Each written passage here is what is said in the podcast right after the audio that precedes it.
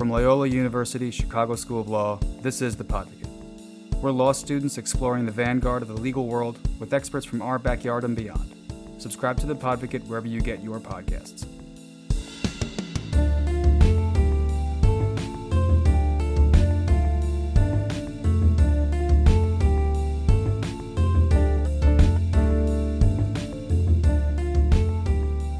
Hello, today we're here with me, Radhika Sutherland. And Matt Doran. We are thrilled to welcome the Honorable Judge Sarah Ellis with us today. The reason she's here is because I've been fortunate enough to hear her speak a few different times. Um, most recently, she taught a class that I took with the Rome program this summer. So I knew that everyone deserved to hear her words just like I so benefited from them. So, Judge Ellis, thank you so much for being with us today. You're welcome.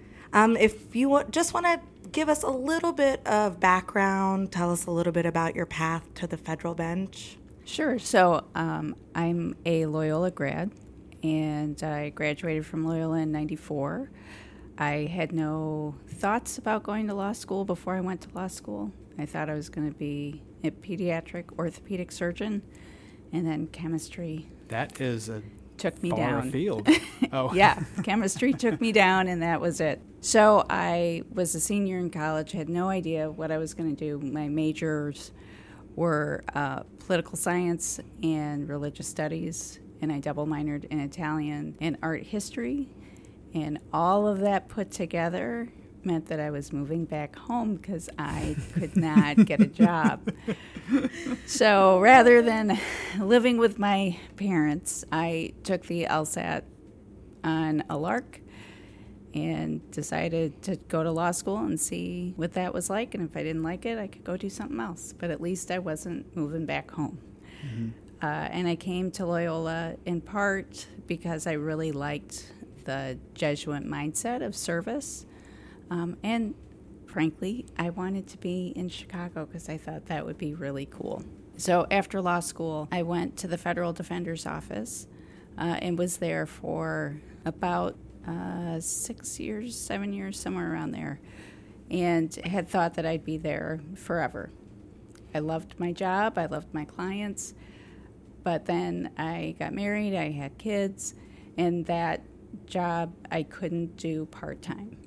So then I went to a small law firm and did white collar criminal defense. And then I went to the city and represented the police department.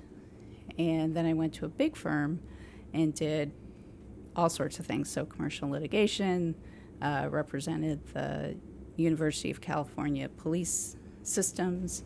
I represented banks, uh, big people, little people, all sorts of things.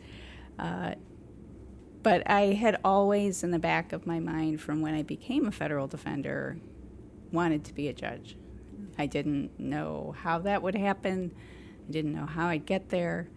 But my thought was that I noticed I could make the best arguments that I thought were a slam dunk, right? And that it would advocate for my client as to what justice would be. But the person wearing the robe was the person with the power. And I thought if I really want to do justice, then really I should be the one wearing the robe.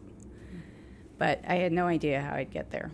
So it was really just luck and fate um, that Senator Durbin had an opening, and I applied and made it through his selection committee. Um, and then luckily, President Obama nominated me, and the Senate confirmed me, and so here I am. It makes me really happy to hear that story because you may not know this about me, but I was a molecular biology pre med major in college, also minored in English literature and dance. And I did end up moving back home. So some of us aren't that lucky. Um, and I also wanted to live in Chicago and somehow ended up at Loyola also. So there's hope for us yet. That makes me oh, happy to hear. Oh, absolutely. no, and I think that it's it's a journey, right? It's a process. And if you had told me when I was a little kid, would I be in this spot? I would have said absolutely not. If you had told me when I was in college, would I be sitting here? I'd say no way. If you had told me, even as a federal defender, would I be here? I would have said, nope.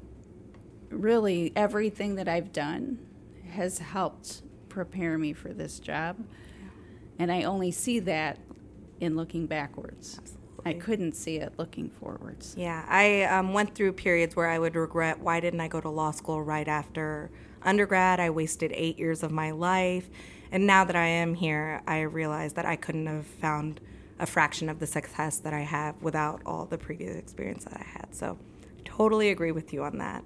You mentioned that you couldn't, when you were a public defender, a federal public defender, you couldn't see yourself in the robes. It just wasn't a tangible reality for you. If you were trying to give advice to somebody who was thinking like, "Wow, I would love to go do that," how can they? How can someone who is looking to do that put themselves in a position? And I know you said that it wasn't a linear path; that you just it's this kind of amalgam of experiences that you were able to piece together and then go say, "Now I'm ready to go do this."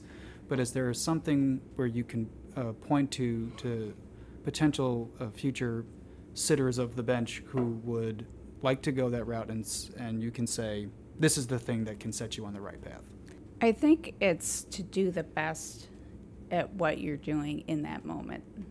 That's what's going to really put you in the position to go on the bench or be successful or whatever it is that you eventually want to do because it's hard enough to do a good job when you love your job, right? But a lot of times, as lawyers, either we don't love our job or we love parts of our job but not other parts of the job. And it's hard to consistently do quality work and do your best every time. That, I think, is one way to really stand out. If I were to tell you, take this job, then take that job, get this experience, get that experience, it really is like catching lightning in a bottle you may get it, you may not. But if you consistently do quality work all the time, that is how you're going to get noticed. So, we're here today to talk about a lawyer's professional reputation. And I imagine that there are, when litigants come before your court, they're saying, oh, we have Judge Ellis, and she's either super fair or she's a plaintiff's attorney, she's a defensive attorney. There's, you know, every attorney who's probably come before you has heard something. But it still speaks to this larger issue of what is that attorney's reputation? And I, Radhika, why don't you share a little bit about what you think makes Judge Ellis so perfectly suited to this? Because I know that you had an experience with the judge that I didn't get to have because I was not so fortunate to be in La Città Eterna this summer. I don't know. So every time I've had the fortune to hear Judge Ellis speak, I there's something that sticks with me and I think about it a lot. And the very last day we were in Rome, she gave a very, very poignant, I hate to call it lecture, but I guess that's what it was about how if nothing else matters, your reputation does. And I have literally thought about it every single day since. Mm. And I think that hearing her say those words really affected how I will carry myself from here on out or from the day I heard it moving forward. It has become a part of how I operate. Those mm-hmm. words coming from someone with her position, but also with her experience and wisdom, it really stuck with me. So I wanted other students and practicing lawyers to have a chance to hear the same thing because I think that it would make our profession better if every lawyer carried that with them the way that I have ever since I heard hmm. Judge Ellis speak about it. Hmm.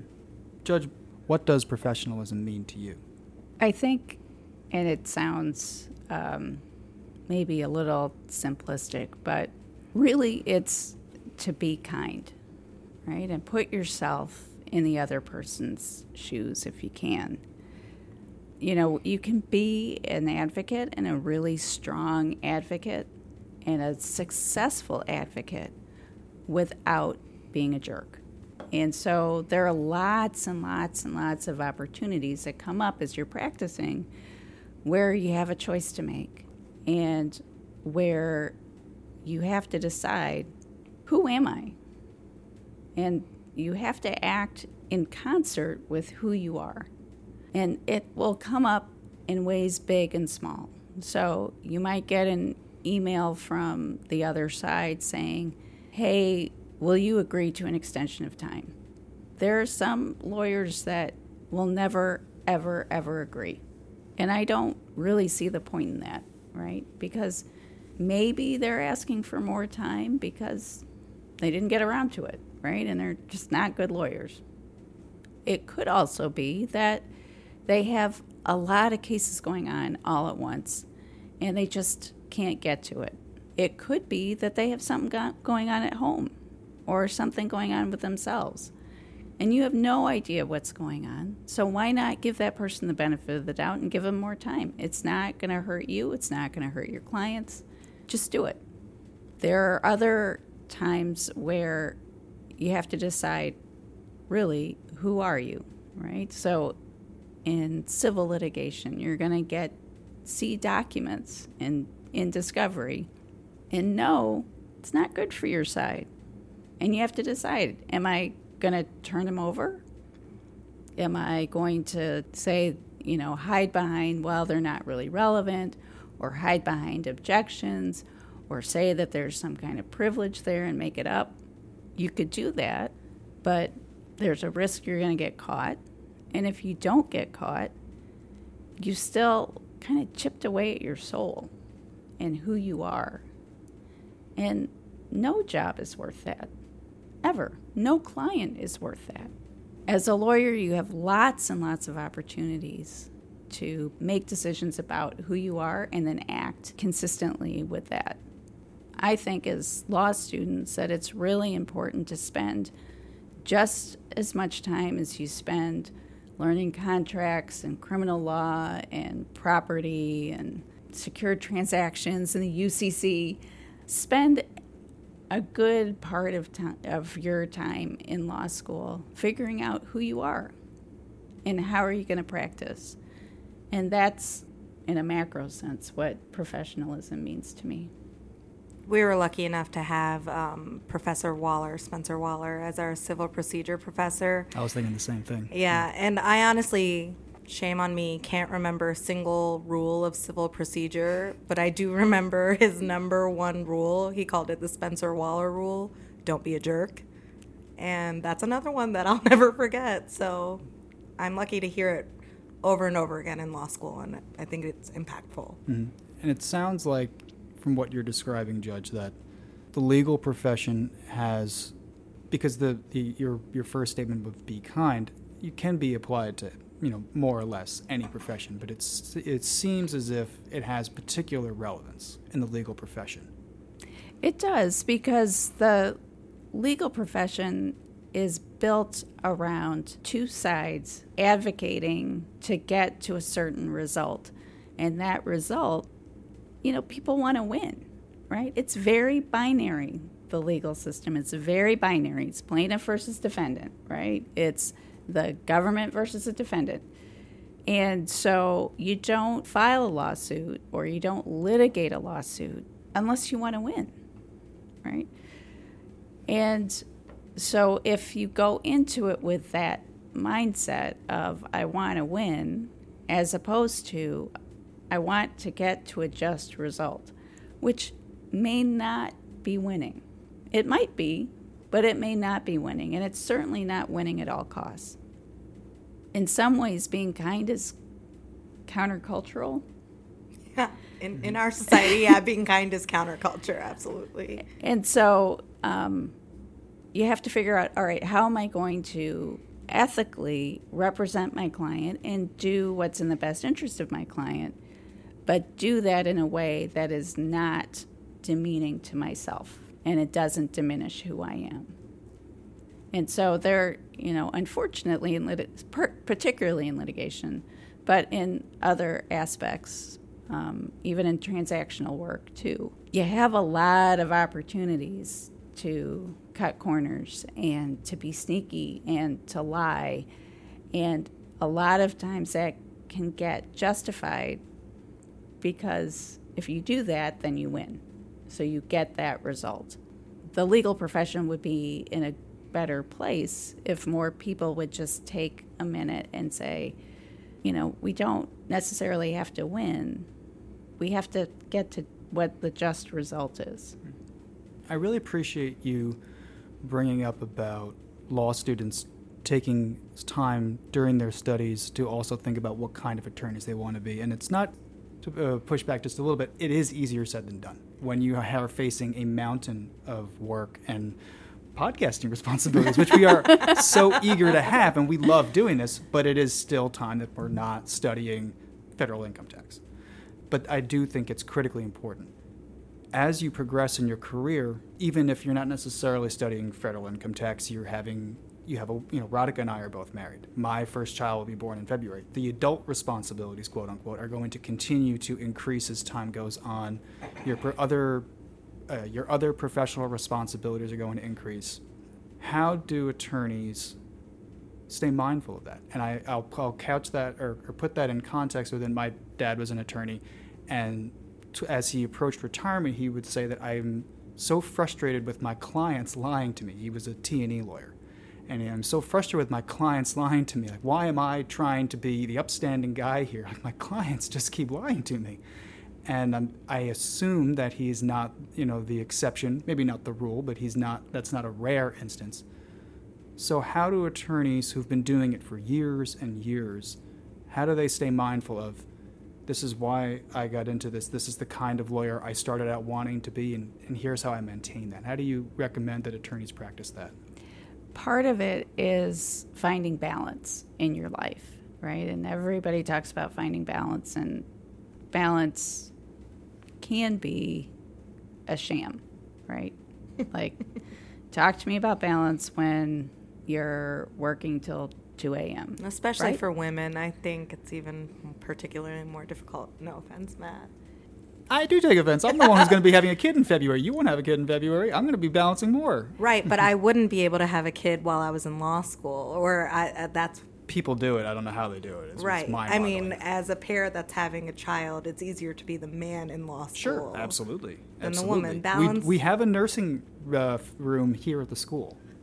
It's on the tenth floor, uh. and it's not the prettiest. I'll keep that in mind. Let me talk to my husband see if we want to bump our plans up a few years. Then, thank goodness for the nursing home room at the, right. at the law right. school. So yeah, I mean, balance can. If you use that word, people can roll their eyes, right, and say it's hard to find balance when you're working till 2 a.m. It's hard to find balance when you know you're juggling all these cases and you're juggling kids or other responsibilities. But if you're not healthy then you can't be a good lawyer, right? And you can't make good decisions. So it really comes down to trying to create boundaries in your life and then having the self confidence and the kind of inner strength to enforce those boundaries. And also being able to let go. I know a lot of lawyers, when they're starting out, feel like, I can't go into a partner and say, here are my boundaries. Like, this is time that I'm going to carve back for me. You can't or say my that to family. a partner, can you? But you can. Oh, right? Okay. And you want to do it in a way that shows I am committed to my work. I'm committed to the clients. I will get my work done. This goes back to talking about doing quality work. When you get it from me, it's not garbage. But, for example, between 6 and 8 p.m., don't call me, don't email me. I'm not available. I'm at home with my family. I am happy to talk to you at 8:01. And I will talk to you up to 5:59. Between 6 and 8, it's not happening. And you might get pushback, right? So, what happens then when the partner says to you, That's great, but you're not working on my cases? You have to assess, all right, well, what's the culture in this firm? And is this the type of place that is going to help me grow into a better lawyer and help me grow into a better person? And if it's not, let it go and find somewhere else. You know, I think that a lot of lawyers are very type A individuals, very driven, pretty linear, and kind of focused, right? In order to get through law school, you have to be really logical. You know, if your mind is kind of chaotic and anything goes, you can't study, you can't analyze the information, you can't process it, you can't spit it back out. And because of that mindset, and I had that mindset, certainly as a younger lawyer, is that, you know, I'm here. This is where I'm going to stay. This is where I'm going to make my career. You know, I'm not interested in moving. I'm just going to make it work. Because if I can't make it work, that's a reflection on me that is negative, that I'm a quitter or I can't figure this out to be successful. You know, I don't belong. And it could could be that, but more likely than not, it's this just isn't the right place for me. It's not a good match. And that's okay. You know, not everywhere has to be a good match. Not everybody has to like me. I have to like me. And I have to like who I am in the job that I'm working. You know, if I'm at a place where I can't take care of myself, it's probably not a good place. If I am asked to do things for clients that I don't feel comfortable with, that's not a good place. And you want to then think about finding somewhere else and something else to do. Um, that's a nice thing about being a lawyer is that you're now trained to do all sorts of things. And so if one place isn't working out, you know, look for somewhere else that is a better fit that will allow you to be happy when you're going to work. I was going to ask this at the end because I like to ask all of our guests, but your answer just fed right into it. What do you do for self care? I like to ask all of our guests that because I want it to always be at the forefront of everyone's minds that self care is important. I feel like, especially in this profession, we've been taught to ignore our own needs sometimes. So I just want to always highlight that even federal judges take care of themselves, professors take care of themselves. So, Judge Ellis, what do you do for self care? I do a lot of things. I spend time with my family, I cook, I really like to garden, I like just being outside you know, in nature. I like being by the lake. I do those things to help me kind of let the job be where the job needs to be, and I can let that go because as a judge, you know, you have to do things that are really hard and you have to make decisions that are hard and that where people aren't happy, but that's what you have to do, right? And it's what the law requires, it's what justice requires. Um, but that isn't to say that they're aren't hard decisions or that people are really unhappy with those decisions. If I take that with me, then I'm not going to be good in other parts of my life, and I'm certainly not going to be a good judge.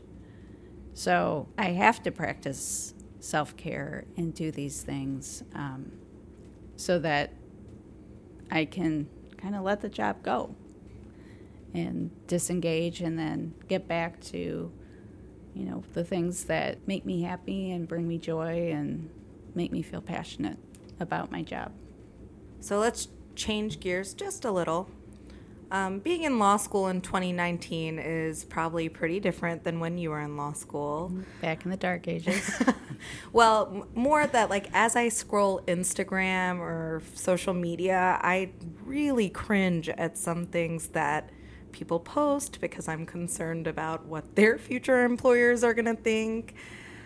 Since you've started, how have the lines between personal and professional lives been kind of blurred, especially since the advent of social media?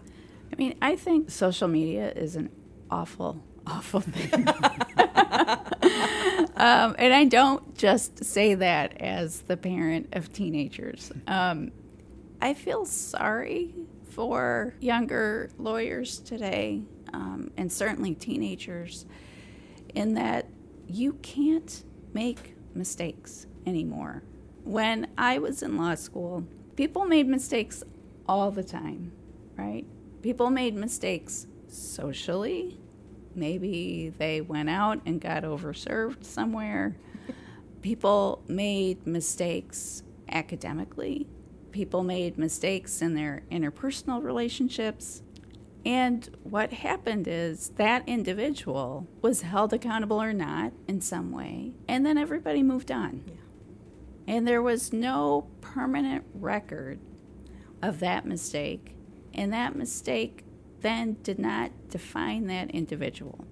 Now, whatever you do, it's getting captured and then shared by all sorts of people on social media. And so, you know, I if I have law clerks applying to me, I mean that's the first thing we do Yeah. is we Google them and see what comes up. And yeah, sometimes I see somebody sprawled out on a sidewalk Wow. from their college days. And because those images are always there, right? And when you're 26 and applying to be a law clerk, you don't want your boss seeing, you know, your the evidence of your walk of shame from, you know, 7 years earlier because first of all that's probably not who you are. And more importantly, that's not how you want to be defined. I caution people all the time to be really, really careful with social media and that to think of it that if you wouldn't want your mom or your dad seeing what's out there, don't post it. Do you have to have 200 friends or a 1,000 friends? Maybe not. Maybe you keep it in a tighter, tight. keep the circle tight, you know, uh, so that if somebody, because the thing is, you can't control, you might control what you post, you can't control what other people post. And I can guarantee you that the person that applied to me where we saw that photo, that person did not post that picture. Somebody else posted that picture. So the less that you're putting your life out on social media, the less likely that the things you don't want people to see are going to be out there. As an 80 year old, do you really want those pictures out there? I'm thinking not. I'm thinking not. I can't imagine this generation as 80 year olds. I mean, I even feel, Matt and I, we are a little older than most law students. We were just having this conversation yesterday how we genuinely feel sorry for kids today who grew up grow up with social media because it's like their entire self-worth is tied into it which is why they feed into it so much but then the flip side of it is what you're talking about the more you put into it the more other people can see Exactly. And you know, the the realization too that was a lot of what's on social media is not real. it's not reality. manufactured You know, when you talk about like Instagram influencers, they spend all day to post one picture. All day. That's not real life. That's not real. I mean, when you talk about fake news, that's fake news. That's not Yeah. real. And so to tie your self worth and your self confidence to something that isn't real and isn't attainable, it's like little girls playing with Barbie dolls, mm-hmm. right? Nobody has that body ever. And that's why it's so damaging. And it's the same with social media. Nobody has that life. That life does not exist. It's not real. So don't be happy with your life. Mm-hmm. And it takes the focus off of people appreciating what they have mm-hmm. and being grateful for what they have. And it puts a focus out on something else that doesn't even exist. I mean, it'd be one thing if it existed, but it doesn't even exist. It's not attainable. And that's just such a waste of time and energy, yeah I think. So you mentioned quickly, uh, or you mentioned about uh, someone who had applied to be a clerk and who had something that was about them online that came back to bite them. That concept has been around for a few years now. It's not, you know, just brand new. Right. Um, are you seeing any kind of course correction? Or you know, like I know a number of uh, younger people are either you know getting rid of their social media accounts or they're changing the settings in such a way where like you said they really tighten their circle are you seeing awareness starting to increase in such a way where the professionalism is at least from what is available to be searched online the professionalism has returned to 1995 levels? No. I could Not have yet. guessed that. Not yet. I mean, I I am seeing more of a trend um, where things are. I don't know if uh, hidden is the best way to describe it, but for example, people are using Snapchat much more, right? So knowing that what you post up on Snapchat, unless somebody screenshots it, it's gone Right. and you can't really if i do a google, google search that's not going to pop up um, so i see more of those people using those apps more um, than things that are easily found which i think is great because you know you don't want your employer seeing these things about you or or even necessarily knowing these things about you. It's and they're they don't have to be horrible things. I am seeing more of a trend towards people deciding that some parts of your life can actually be private. You know? Imagine that. Hmm. and and it doesn't have to be salacious parts, right? It might not be any of your boss's business that you love butterflies and you've got a butterfly garden in your backyard. You know, that's that could be something that is for you and that's just for you. And it's not weird, it's not salacious, it doesn't put you in a negative light. It just means that your whole life doesn't have to be an open book to mm-hmm. everybody. Mm-hmm. So I am seeing a bit more of people being aware that everything is out there and maybe they're trying to hide more parts of it. Do you think it's reasonable to also be doing those searches? So in 1990, let's say a college student has that experience where he's or she is passed out on the sidewalk from uh, over imbibing. But when he or she goes to apply for a job in 1994, it just submits his or her resume, and that's the that's all that is being submitted, and then it's also all that can be searched for. So just as much as you know, we're kind of in consensus that you shouldn't perhaps be posting certain things about yourself online. Should you know? Should a judge be looking? You know, well, I'm going to Google. You know, if if you are saying that certain things should be kept private, shouldn't that also mean that you should that certain that people on the other side of the table shouldn't open the door and look to see what's inside? Not necessarily. The reason is because I'm trying to decide if we're using the law clerk example, what kind of judgment do you have? You're handling information that uh, at times is very sensitive, right? And you have to be able to keep certain things confidential. And I'm looking also what kind of judgment do you have? What kind of analysis can you do? What kind of person are you? Are you going to be able to stand up and, and tell me when I'm wrong? The things that you might choose to post about yourself or others might choose to post about you, just as I'm going to call your references and I'm going to ask questions about your character, your judgment, your ability to analyze things, your ability to be organized and work under time pressures. I'm going to ask all those kinds of questions. And I hope to get information. Just as I do that with your references, I'm going to look on Google and see what I get back. And then it all kind of goes into one big pot where I see whether you're a good fit or not a good fit. Now, you know, the picture of you at 20 on a sidewalk, eh, I'm not going to put a whole lot of stock into that. Uh, but, you know, if you're have a Twitter feed and you're posting things that um, are very derogatory about other people, I'm going to pay more attention to that. Fair enough. So it's not so much.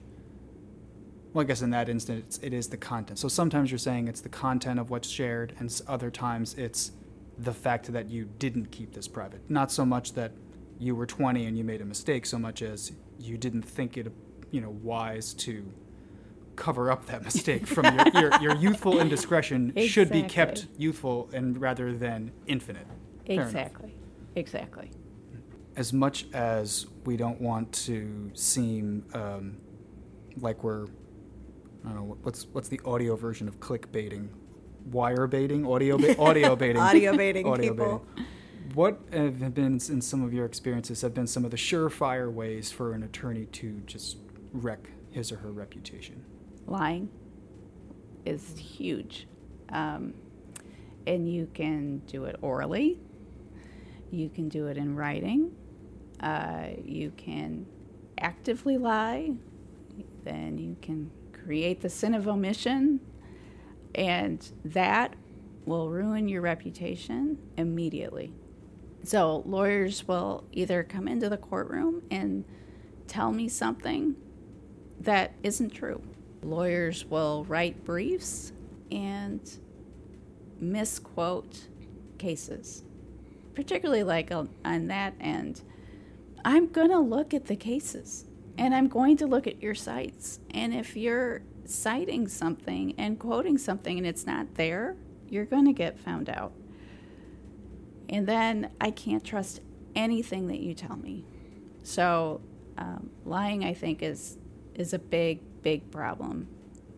It's funny you say that because I mean, I'm sure we're all aware, perhaps other than overcharging, the, the things that people skewer lawyers from those was, oh, they're all liars.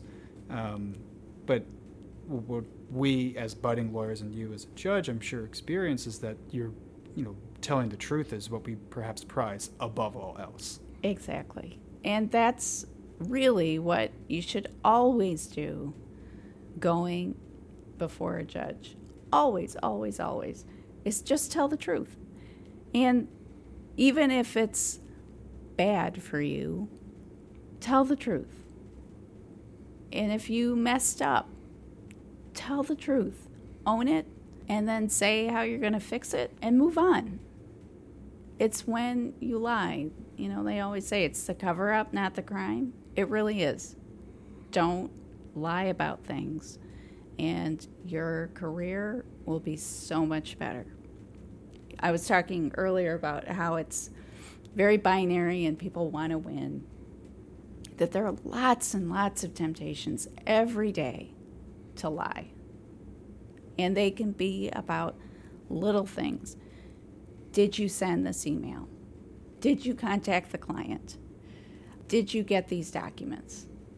And you could lie and say, Yeah, I talked to the client when you didn't, you know, or I provided the client with this information when you didn't. The more you lie, the easier it is to get used to lying. And when you get caught, it's horrible. And judges definitely will not cut you slack. And that's, I find, when lawyers get sanctioned, it's generally for lying. What are some behaviors that you've observed within that realm of um, harming one's reputation that you think listeners would find surprising? I've had lawyers give over evidence that has been excluded at trial, that I have excluded to media outlets while the trial's going on. What? So that's happened. and Do then they ever want to be in your courtroom? Do they ever think they want to be in a courtroom ever again? uh, oh my gosh. some I, I don't I don't know. I, I can't get Did they into come with that. a can of gas and pour it over their reputation and say goodbye? you know, I can't get into that person's head, but uh, you know, it, and then when confronted about it, that individual lied about it, and it was very easy to figure out that that individual was lying. You know, a brief that I was reading last week, person cited a few cases and then quoted from those cases. And I went and looked at the cases, and that wasn't at all what those cases said. And you could not find those quotes within those cases. Just made they up the were words. completely made up. I feel like we would get kicked out of law school for doing Well, of course we something like that. Of course That we would. is amazing to me that actual attorneys at that level, at the federal level, are doing it. They are. Oh they are. goodness. And and the thing to remember is that just as lawyers talk about judges, judges talk about lawyers. Mm-hmm. And so when somebody does something that is pretty egregious, when you get a group of judges together, they'll start talking and say, This, you know, person was in my courtroom this week and this is what happened. And when you start talking, then another judge will say, "Oh, well that I had this experience with that person." Your reputation then goes down the toilet. And when somebody new comes in that we haven't had a lot of experience with, and that person starts to behave in ways that you wonder about that person, maybe they're they fight a lot in the courtroom before the judge, you know, or they can't seem to turn things in on time. Just little things that you start wondering, you know, we'll ask each other, have you had experience with so and so? And what was it? And you'll get that back. So, um, and once you establish a reputation as somebody who's dishonest or somebody who doesn't work very hard or somebody who doesn't represent their clients very well, it's really, really hard to turn that around and create a new reputation. I'm guessing you never want to be, as an attorney, the name being thrown around judges' chambers. I can't imagine it'd be positive ever. Never. Well, no. I mean, sometimes, you know, when people are great lawyers and they are outstanding, you know, we do the same thing and we'll say, oh, you have got to have this person in your courtroom. Wow. Like, when that person comes in, fabulous, great. You know, their work product is excellent, they're very thoughtful. You know, you don't ever get any trouble with people fighting with this person. You'll be happy every time they walk in the courtroom. So the reputation works both ways. It works both ways. That's good to know. Yeah. Has anyone ever done anything in your courtroom that surprised you? Within the Oh. realm of, you know, All I can't believe time. you just did that. all the time. uh, you know, when I started being a woman and being younger, a lot of times I would be sitting there and thinking, I can't believe you just did that. So people would talk over me all the time, um, interrupt me, tell me how to do my job all the time on a daily basis. And that doesn't happen nearly as much anymore because just as lawyers create their reputation, judges create their reputation. And I hope that I was able to create an expectation and a reputation that that nonsense just doesn't go on in my courtroom. You know, everybody respects everybody else, and then we can all get along just fine. The thing that really I found most surprising was in the middle of a trial. Uh, it was a civil trial, and we were off in the corner having a sidebar, and I ruled about a particular evidentiary issue and what questions this attorney could ask. And the attorney didn't like my answer and kept going back. And I said, finally, I've ruled. This, these are the types of questions you can ask. You can't get into this area. So let's go back and we've gone over this enough. I've ruled. We're going to get going. And I turned to go back up onto the bench, and he grabbed me by the arm. What? And I said to him, You're not allowed to touch me ever. That's why we have words. I bailiffs. use I use my words, you use your words, but you don't ever get to touch me. That's not okay. I thought my court reporter was going to literally jump over the bench um, Oh and my God. punch this guy, but you know that that I have to say I think was the most surprising thing that's ever happened. Did that attorney come up to you later like, I got carried away, I'm sorry? In the moment, he said, "I'm very sorry. I did get carried away, and I will never do that again." And I said, "Okay, just that that can never ever happen again." ever. He ever come back in front of you again? Oh yeah. My goodness. We ask for surprising. This is an audio medium. You guys cannot see. My jaw is on the ground. My eyes are as big as saucers. I cannot believe that people actually behave this way. I and I mean, I worked in a men's prison, I worked in a psychiatric hospital. I shouldn't be surprised by this, but I figured at a certain level, after a certain degree of education, things like that would stop happening and humans are humans after all. They are.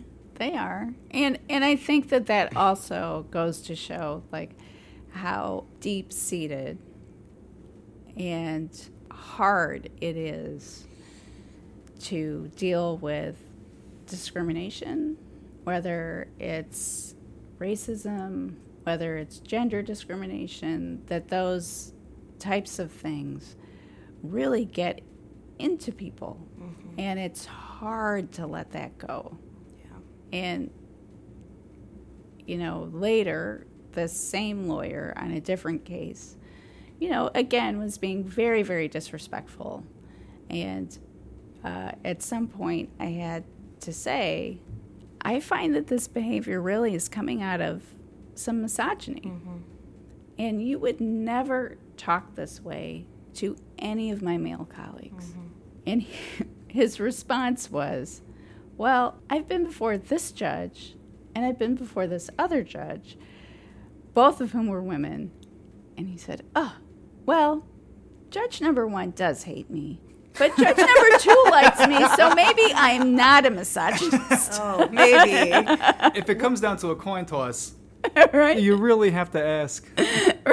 almost almost this close to a light bulb moment there and then And he then was gone. himself And then gone. gone Yeah. oh man we asked for surprising we got it so people have a different idea everyone has different ideas of what is significant or what is a big deal um, some things people might not consider to be a big deal at all, but to you as a judge are quite significant. So I was wondering if you could talk about things that are big deals, um, both positive and negative. So small things that lawyers can do in the courtroom that ultimately make a big difference for, about their reputation um, in a good way, and then also small things. We talked about lying, and to me that seems like a huge thing. But are there little small things that they can do in a courtroom that would actually hurt them quite a bit? Yeah, so to pick up on the small things first, uh, to remember that every time you come into the courtroom, that the judge is watching you and other people are watching you. So, you know, little things like when your case is called and you come up, if you start fighting with each other and you're talking to each other and you're not talking to the judge, that shows that you really aren't aware of your surroundings and what's appropriate, right? If you're out in the hallway and you're arguing with each other, okay. But once you come in, you really should be addressing your comments to the judge and then not engaging in fighting with the other side. And those are little things that might seem like little things, but what that reflects back to the judge is that you're not paying attention, right? And you're getting really caught up in whatever this dynamic is between yourself and the other lawyer that's not important, and you're not doing a good job advocating for your client. Because fighting with the other side, when you really should be talking to the judge, that's not helping your client in any way. And you're really not thinking about your client, you're thinking about your own ego in that moment. Those are kind of little things. Um, punctuality That's huge. is also something that might seem kind of small, but is a bigger thing. And to just acknowledge it, you know, just acknowledge if you're late, just acknowledge it. Explain why you were late. Could be you were in another courtroom. That's okay. Could be that, you know, you got stuck on a call and you couldn't get off on time to get to court. Whatever it is, you got stuck in traffic. I mean, these things happen, but just to kind of acknowledge that and be aware of that. um, would be another kind of little thing, but you want to make sure that it reflects well on you. Bigger things that are, or even small things that reflect positively, is being organized. That's a huge, huge thing. Reading the judge's standing orders before you come in so that you know what's going to happen and you know what's expected of you. Because every judge does things differently. And the only way you're going to know what that judge does is to look at those orders and maybe call somebody who's had a case before that judge just to get a heads up. And if you come in prepared, you've got an agenda of kind of what you want to cover with the judge, that's very, very impressive.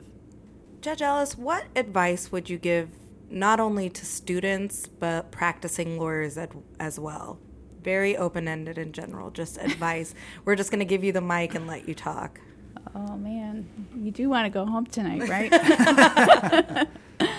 um, I guess the best piece of advice really is to spend time knowing who you are and then act in a way that you feel true to yourself. And so, whether that is choosing to be kind when you have a choice to do something else, that your default is always be kind. Your default should always be I'm going to give my best effort no matter what. The reality is that there are going to be lots of times in your career where you don't like your job and you don't like what you're doing. Nobody likes doing like doc review. Nobody. And if they do, there's something wrong. and they're lying to you. Nobody likes doc review. You know, nobody likes doing the kind of grunt work investigative stuff. People don't like doing that. that that's why you've got first and second year associates that, they, that do those things. Um, you know, in criminal cases, that on the prosecution side, you've got to go through lots and lots of documents and interview people, and it can be really tedious. You know, in a bank fraud case, you're going through tons of bank statements. That's boring. Or on the defense side, you're also going through tons of bank statements and things that are really, really boring. But you got to do them. You know, not everything is great all the time.